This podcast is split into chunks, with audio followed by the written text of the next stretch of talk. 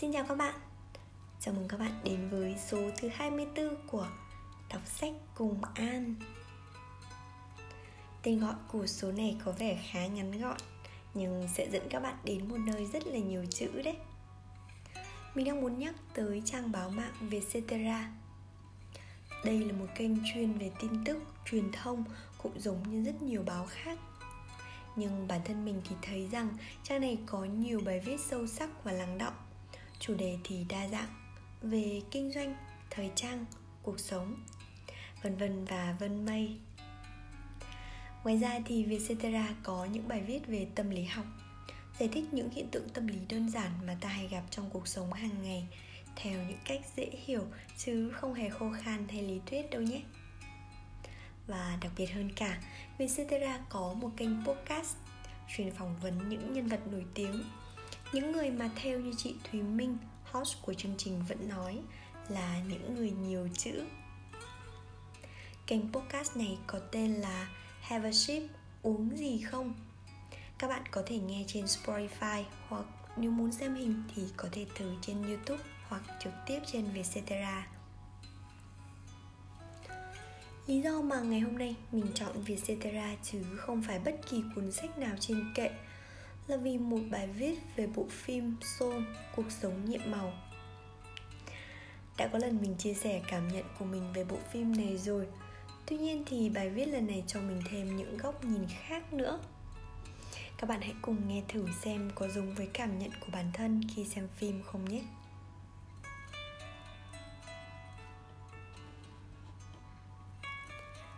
Bài viết có tựa đề Đam mê có khi là không đủ Theo phim Soul Của tác giả Lucas Luân Nguyễn Đằng sau Soul là câu chuyện nhiều tầng lớp về cuộc đời mà dù đã xem hay chưa xem bộ phim, bạn cũng nên khám phá. Ra mắt vào cuối năm 2020, Soul của nhà Pixar là bộ phim kể về hành trình đi tìm lẽ sống của đời người qua câu chuyện của Joe và linh hồn số 22. Joe là một giáo viên thanh nhạc ôm mộng trở thành một nghệ sĩ nhạc jazz nhưng khi sắp chạm đến giấc mơ thì bất ngờ gặp tai nạn và chết.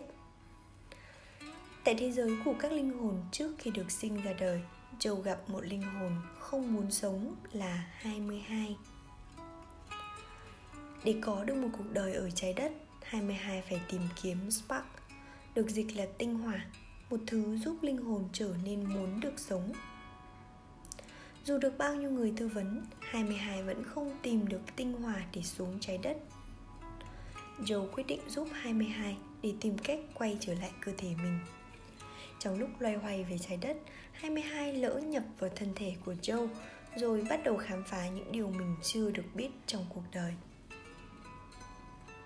Soul là một bộ phim rất mở về diễn giải. Mỗi khán giả khi xem có thể nhìn theo một cách rất khác hoặc rung động tùy vào từng khía cạnh. Trong phim có ba chủ đề đặc biệt về đam mê. Đam mê không phải điều duy nhất định nghĩa con người. Đam mê có thể trở nên độc hại cho mình và độc hại cho người khác. Đam mê có thể khiến con người cảm thấy đầy trống rỗng chủ đề trên được tô đậm nhiều trải dài suốt phim.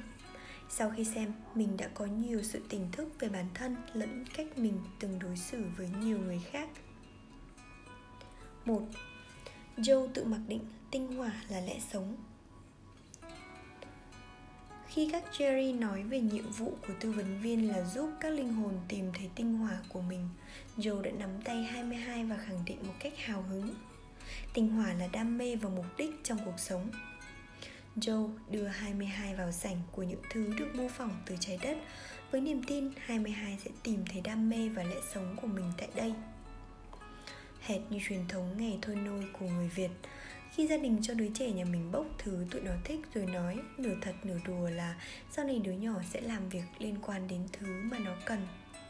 Nhưng cuối cùng trẻ con chạm vào cái nó thích chỉ là vì nó bắt đầu phát triển sự tò mò với thế giới xung quanh, chứ chưa bao giờ là một hành động mang tính bén duyên rõ ràng với ngành nghề đó cả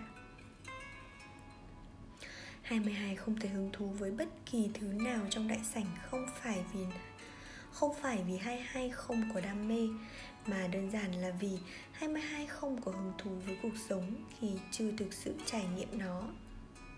Sảnh đường đó là một sự hiểu lầm hoàn toàn. Đó không phải là nơi tìm đam mê mà là nơi khơi gợi hứng sống. Spark dịch đúng ra là hứng. Sau khi sống thử ở trần gian, 22 đã có chiếc huy hiệu tốt nghiệp để đến trái đất thật sự. Lúc này, một cuộc tranh cãi nổ ra giữa 22 và Joe hay nói cách khác đây là cuộc cãi nhau giữa essentialism và existentialism bản chất luận và hiện sinh luận Joe, đại diện cho bản chất luận, tin rằng trong mỗi con người luôn tồn tại một bản chất hay tố chất, một con người thật chờ được khai phá và từ chối rằng 22 có được tấm vé thông hành mà không phải có đam mê hay lẽ sống. Joe còn nghĩ 22 do sống trong cơ thể mình nên thừa hưởng bản chất đó. 22 lại chính là hiện sinh luận, một lý thuyết chỉ ra rằng con người không bị chi phối bởi bất kỳ mục đích hay lẽ sống nào. Con người chỉ đơn giản là tồn tại, tự do và tự quyết định được con đường của mình. Sau khi cả hai có mâu thuẫn, Jerry đã nói Joe nghe bản chất thực sự của Spark Spark chưa bao giờ là mục đích sống, đam mê, lẽ sống Mà chỉ đơn giản là hứng sống là khi một người sẵn sàng giang tay, giang hai tay chào đón cuộc đời. Có lẽ lúc đó Châu mới chợt nhận ra điều gì đó bên trong mình. Như thể khẳng định lại một lần nữa về niềm tin vào bản chất con người ước mơ hoài bão sự chinh phục và số phận. Châu vẫn lao vào buổi biểu diễn của đời mình với Dotheria William Sống trong thánh đường mà cả đời anh ngưỡng mộ. Để rồi cuối cùng nhận ra rằng cuộc đời mình trống rỗng, hoang hoài và trong phút chốc mất phương hướng. 2. Khi đam mê trở nên độc hại. Câu nói đau nhất của Jerry khi giải thích về Spark cho Joe cho Joe. Tinh hỏa không phải là đam mê hay lẽ sống. Mấy người tư vấn có đam mê hoài bão. Mấy người tư vấn có đam mê hoài bão đồ, Cứ toàn nghĩ như vậy không? Đây là điều mà mình tự thấy đúng với bản thân. Mình từng tội đam mê và hoài bão lên đầu. Mình thần tượng và mê những người có ước mơ hoài bão, lẽ sống. Họ có thể truyền một thứ năng lượng cho mình Để mình phóng lên những tầm cao mới. Tuy nhiên, những ai tin vào đam mê và nếm trải sự thành đạt với đam mê đôi khi sẽ có xu hướng xem nhẹ thậm chí xem thường những người không có lẽ sống và mục tiêu của đời mình và nếu những người đó hấp dẫn với những ai sống vì đam mê, họ sẽ cực kỳ độc hại với những ai hoang mang, không biết làm gì với cuộc đời mình. 22 không thể được dìu dắt bởi những vĩ nhân, vì đơn giản, người thành đạt và có hoài bão không thể chịu nổi một đứa chán đời, thiếu nghị lực và trí hướng. Khi họ đã là vĩ nhân, thật khó chấp nhận những lời dạy và truyền cảm hứng cho bao thế hệ của mình khi họ đã là vĩ nhân thật khó chấp nhận những lời dạy và truyền cảm hứng cho bao thế hệ của mình bị tắc nghẽn trong đầu một đứa nobody là cách 22 tự nói mình khi gặp Joe, 22 dần tìm thấy hướng sống bên trong mình bởi những điều rất giản đơn. 22 bắt đầu hứng thú về một người sống với rất nhiều thất bại nhưng vẫn cố gắng sống. Đây là điểm giao giữa hai hệ tư tưởng đối lập, hai phần khuyết của nhau. Sống trong cơ thể Joe, 22 không được truyền hứng bởi đam mê hay bản chất của Joe như Joe nghĩ mà được truyền hứng bởi những người xung quanh Joe và cách họ nhìn nhận đam mê của Joe.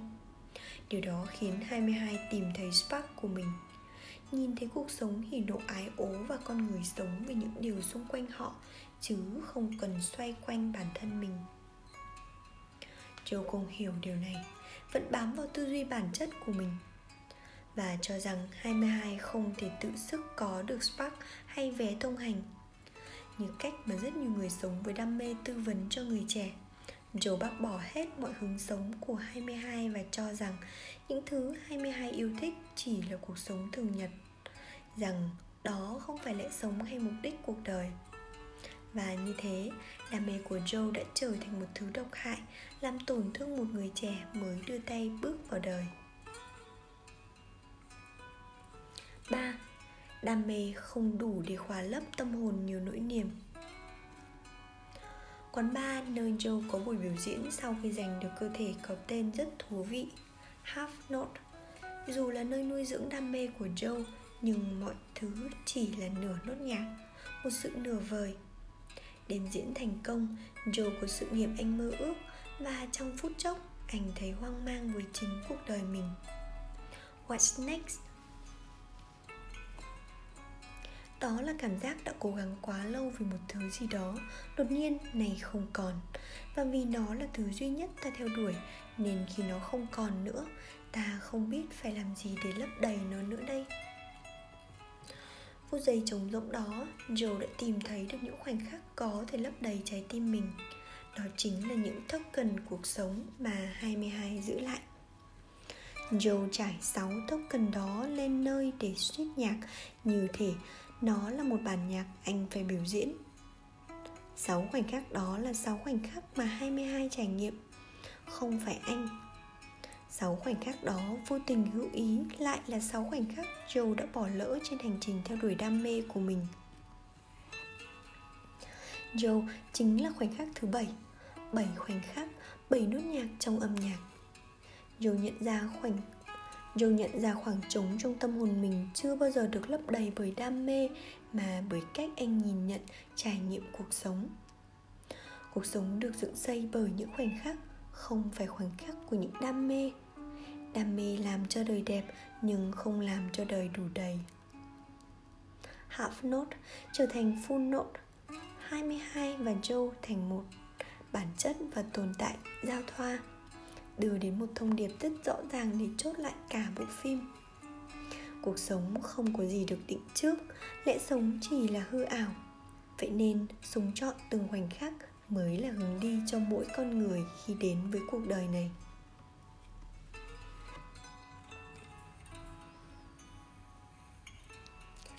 Các bạn cảm thấy thế nào? Có giống với những cảm nhận của mình khi xem phim không? Mình thì thấy rất khác lạ. Mặc dù ngay khi xem phim đã nhận thấy rằng những đam mê của joe đôi khi là không tốt. Tuy nhiên vẫn nhìn đam mê theo một hướng rất tích cực. Nhưng sau khi đọc xong bài báo này thì mình có một suy nghĩ khác đương nhiên, đam mê và mục đích sống sẽ dẫn đường chỉ lối cho ta trong cuộc sống.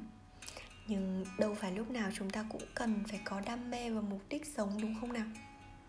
Đôi khi chỉ cần là tự mình cảm nhận được những phút giây trong cuộc sống, dù là buồn, vui, có đắng cay hay tuổi hòn thì nó cũng rất đáng để trân trọng, đáng để sống, đúng không nào?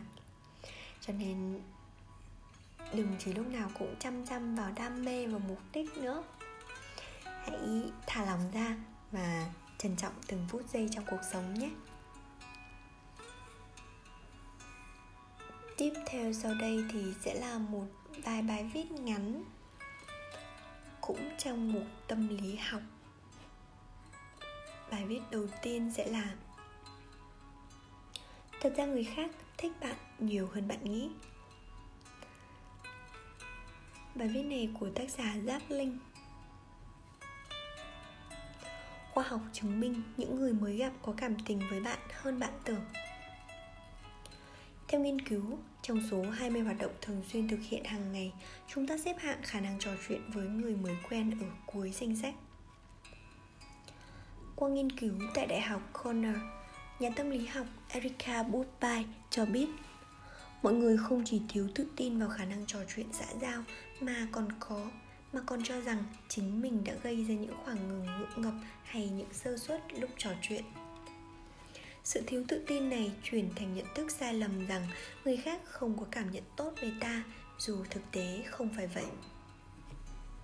Khi chúng ta nghĩ mình tệ trong việc gì, ta cho rằng người khác cũng nghĩ thế chính vì điều này mà ta thường ngượng ngùng và e dè khi bắt chuyện với người khác nhưng thật ra họ thích chúng ta và cuộc trò chuyện với chúng ta nhiều hơn ta nghĩ sau đây là ba khái niệm giúp bạn chuyển mối nghi ngờ này sang cảm giác tự tin mỗi khi bạn bắt đầu làm quen với một ai đó.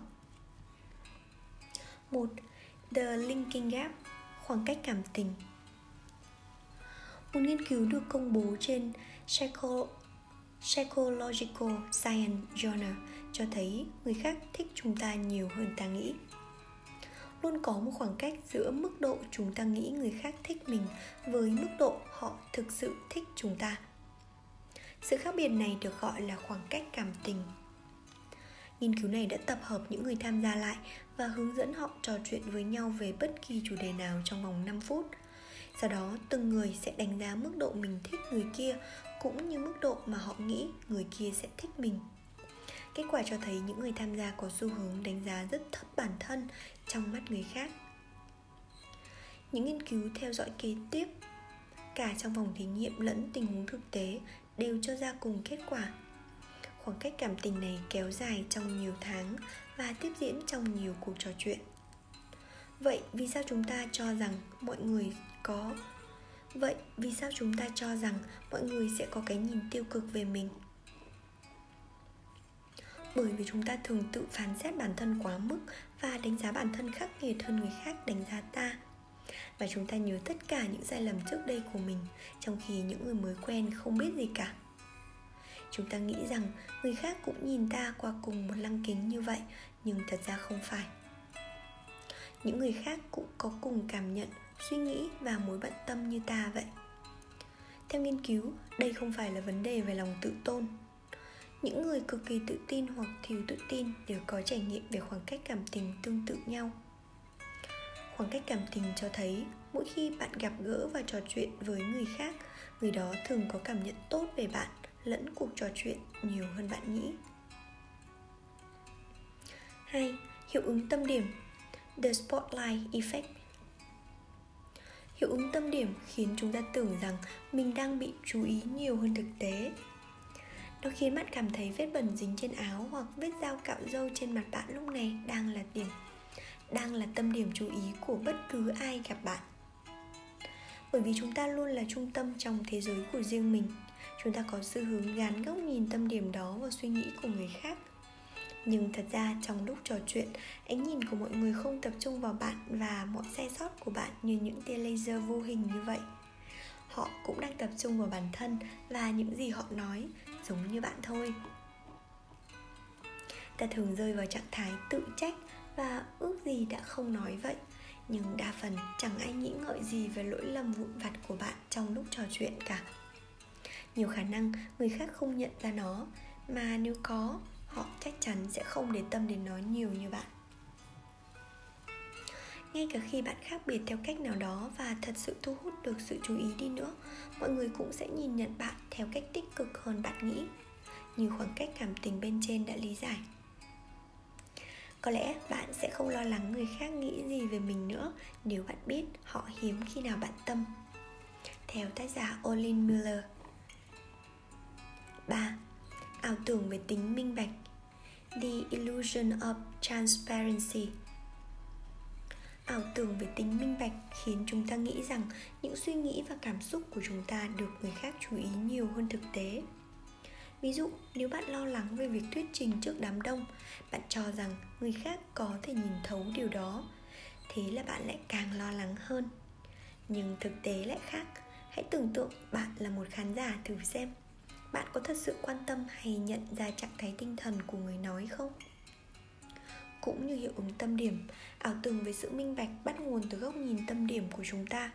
Chúng ta cho rằng người khác cũng nhìn mình theo khuôn mẫu khi ta phán xét bản thân. Thực tế, người khác không tập trung sự chú ý vào chúng ta đến mức đó, cũng không phán xét nhiều như thế. Trái lại, còn bao dung chúng ta hơn cách chúng ta tự nhìn nhận bản thân nói cách khác, họ thờ ơ với chúng ta hơn ta tưởng, bởi vì họ cũng đang bận rộn với những lo lắng tương tự trong đầu. Chỉ cần nhớ như vậy thì chúng ta có thể bớt lo lắng rằng người khác đang nhìn nhận chúng ta theo cách tiêu cực. Nhờ đó, ta có thể kiếp, ta có thể tiếp cận những người mới con, mới quen với tâm thế tích cực và vô lo hơn. Kết. Chúng ta thường lo lắng quá nhiều về suy nghĩ của người ta chúng ta thường lo lắng quá nhiều về suy nghĩ của người mà ta chỉ vừa gặp. Nên nhớ rằng đa phần họ đều đang đánh giá chúng ta cao hơn ta nghĩ. Chúng ta có xu hướng thích người cũng thích mình. Hiện tượng này gọi là cảm tình tương hỗ. Reciprocal linking. Khi biết rằng người khác thích mình, chúng ta sẽ thích lại họ và kết quả là họ sẽ thích ngược lại ta chỉ cần hiểu tâm lý này cùng với những khái niệm nêu trên, ta sẽ bớt lo lắng và thoải mái bắt chuyện với những người mới, mở ra nhiều mối quan hệ đúng cách hơn mỗi khi cảm thấy nghi ngờ bản thân, đừng quên rằng người khác nghĩ tốt về bạn nhiều hơn bạn nghĩ, bởi vì khoa học đã chứng minh như vậy đấy Bài viết này được chuyển ngữ từ bài gốc của tác giả Max Klein trên PS I Love You.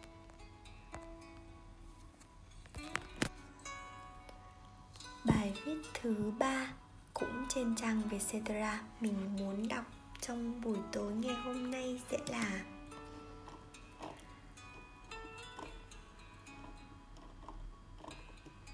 Vì sao chúng ta muốn véo những thứ dễ thương? Bài viết này của tác giả Chân Lê Cute aggression là hiện tượng mà khi bạn không kiềm chế được cảm giác muốn véo những thứ dễ thương. Ví dụ như khi nhìn thấy đôi má phúng phính của em bé. Chúng ta luôn thích những gì trông dễ thương. Hẳn là bạn cũng biết cảm giác khi nhìn thấy một thứ đáng yêu đến mức không thể kiềm chế được mong muốn nựng nó. Ví dụ như khi gặp em bé, cún hoặc mèo con. Hiện tượng này được gọi là gây hấn dễ thương Cute aggression. Vậy gây hấn dễ thương là gì? Gây hấn dễ thương Cute aggressions là khi bạn trải qua thôi thúc muốn cắn, véo và bóp những thứ trông quá đáng yêu Ví dụ trẻ sơ sinh hoặc động vật non. Đây là một dạng biểu hiện lưỡng hình Dimorphous expression. Hiểu nôm na đó là khi những hành động hoặc biểu hiện bên ngoài của bạn không khớp với những gì bạn đang cảm thấy bên trong. Ngoài việc muốn véo những thứ dễ thương khóc khi cảm thấy hạnh phúc cũng là một dạng biểu hiện lưỡng hình. Theo nghiên cứu cues aggression ảnh hưởng đến chúng ta theo nhiều mức độ. Có người báo cáo rằng chưa bao giờ trải qua sự thôi thúc này cũng có người rất dễ bị sự dễ thương lấn át. Khoảng 64% người cho biết họ chỉ thể hiện bằng lời nói như dễ thương ghê, muốn ghẹo, muốn véo quá đi và khoảng 74% cho hay họ thật sự làm như vậy. Nguyên nhân dẫn đến gây hấn dễ thương Sự dễ thương là một cơ chế sinh tồn Em bé hay động vật non không có khả năng tự sống sót Vì vậy tự nhiên đã cho chúng sự dễ thương như một đặc điểm sinh tồn Nhằm khiến người lớn có mong muốn được chăm sóc những đặc điểm dễ thương bao gồm đôi mắt to tròn, cặp má phúng phính, cái miệng nhỏ xinh. Tuy nhiên, chính cơ chế này cũng khiến chúng ta bị quá tải. Trong nghiên cứu của Catherine Stapoulos, nhà nghiên cứu về tâm lý học thần kinh tại Đại học California, người tham gia được cho xem ảnh của em bé và những loài động vật non, chó mèo, thỏ, vịt, trong khi được đo điện não đồ từ đó, các nhà khoa học phát hiện việc nhìn những thứ dễ thương kích hoạt hai vùng của não bộ mà cụ thể là hệ thống trao thưởng reward system chịu trách nhiệm cho động lực, cảm giác mong muốn và sảng khoái. Hệ thống cảm xúc emotion system chịu trách nhiệm xử lý những cảm xúc như buồn, vui, giận dữ. Hoạt động đồng thời của hai phần não bộ khiến chúng ta cảm thấy bị quá tải và các nhà khoa học nghi ngờ đó là lý do tại sao não bắt đầu sản sinh những suy nghĩ hung hăng aggressive thoughts) véo là cách mà não bộ xử lý khi bị quá tải để giúp chúng ta bình tĩnh lại. Nghiên cứu cho rằng gây hấn dễ thương là một phản ứng điều chỉnh trong não bộ để bảo vệ chúng ta khi hệ thống trao thưởng bắt đầu mất kiểm soát. Nếu không có cơ chế này, đứa bé có khả năng chết đói bởi bạn sẽ không muốn chăm sóc nó do không chịu nổi sự dễ thương ấy. Những hành động như nựng, nhéo giúp chúng ta không bị quá tải trước những cảm xúc tích cực dành cho em bé. Lúc này, sự tiêu cực, hành động gây hấn sẽ trung hòa cảm xúc tích cực khi nó vượt quá khả năng chịu đựng của bạn. Kết. Cảm giác muốn nựng là một cảm giác tích cực và ấm áp đến từ bản năng muốn chăm sóc của chúng ta Miễn là bạn đừng quá mạnh tay khi nựng em bé. Nhà tâm lý học Oriana của Đại học Clemson cho biết, việc nựng thật ra rất hữu ích đối với trẻ con, bởi nó dạy em bé nhận ra sự khác biệt giữa gây hấn vô hại và gây hấn thật sự, điều sẽ xuất hiện thường xuyên trong cuộc đời trẻ Bài viết này nằm trong series bổ não, là một series giải thích ngắn gọn những hiện tượng tâm lý đời thường nảy sinh do não bộ. Và bài viết cuối cùng mà mình chia sẻ trong số ngày hôm nay cũng sẽ là một bài viết nằm trong series bổ não. Có tựa đề Vì sao thời gian trôi lúc nhanh lúc chậm của tác giả Vi Lâm. Thời gian từ thứ hai bước qua thứ tư luôn dài đằng đẵng, Nhưng từ thứ tư sang thứ sáu chỉ như một cái chớp mắt. Vì sao lại có hiện tượng này? Thứ hai đã tệ, nhưng thật ra thứ ba còn tệ hơn. Thời điểm này trong tuần tạo cảm giác như đã cách, như đã cách chủ nhật tuần trước nửa cái xuân xanh, và cách ngày cuối tuần kế tiếp nửa cái xuân xanh còn lại. Thời gian từ thứ hai bước qua thứ tư luôn dài đằng đẵng, Nhưng từ thứ tư sang thứ sáu chỉ như một cái chớp mắt. Càng không cần nói đến tốc độ thời gian vào cuối tuần.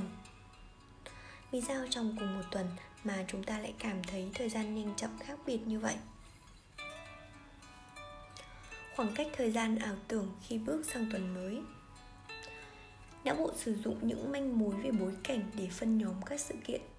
Những sự kiện có bối cảnh tương tự sẽ được gộp vào cùng một khoảng thời gian.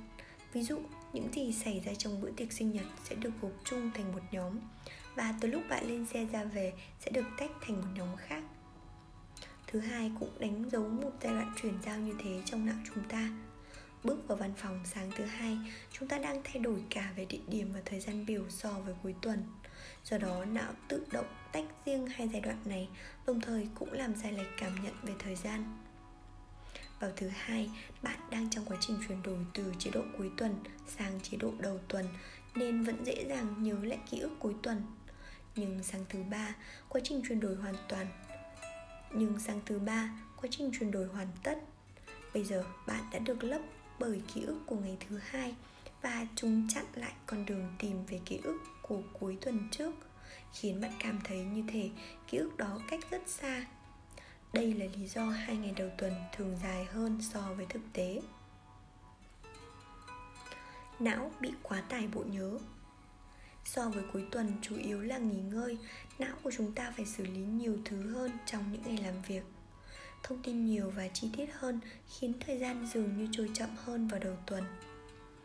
Cuối tuần là thời gian thành thơi, độ đa dạng của hoạt động không nhiều, hầu như chỉ là những hoạt động dự đoán được nghỉ ngơi, giải trí, giao lưu với bạn bè.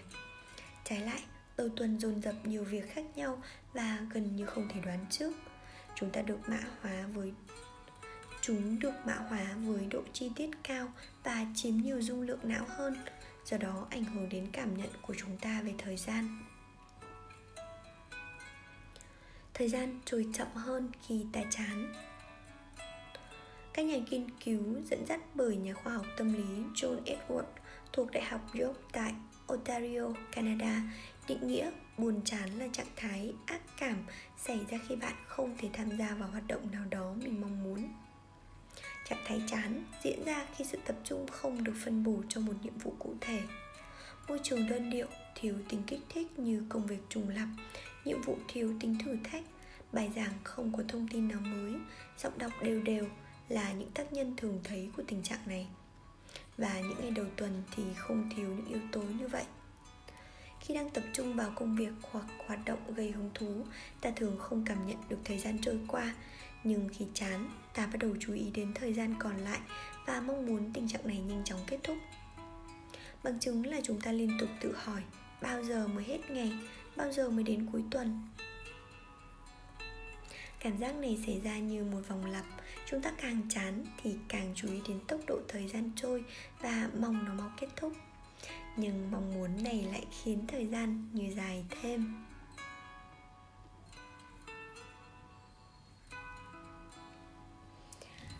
Hôm nay là thứ bảy rồi. Chắc là thời gian của ngày cuối tuần cũng trôi rất nhanh với các bạn đúng không? Ừ, tới đây mình tới đây thì mình xin kết thúc số 24 Xin chào và xin hẹn gặp lại các bạn trong những số tiếp theo của đọc sách cùng An. Chúc các bạn ngủ ngon và tận hưởng nốt một ngày cuối tuần thật vui vẻ nhé.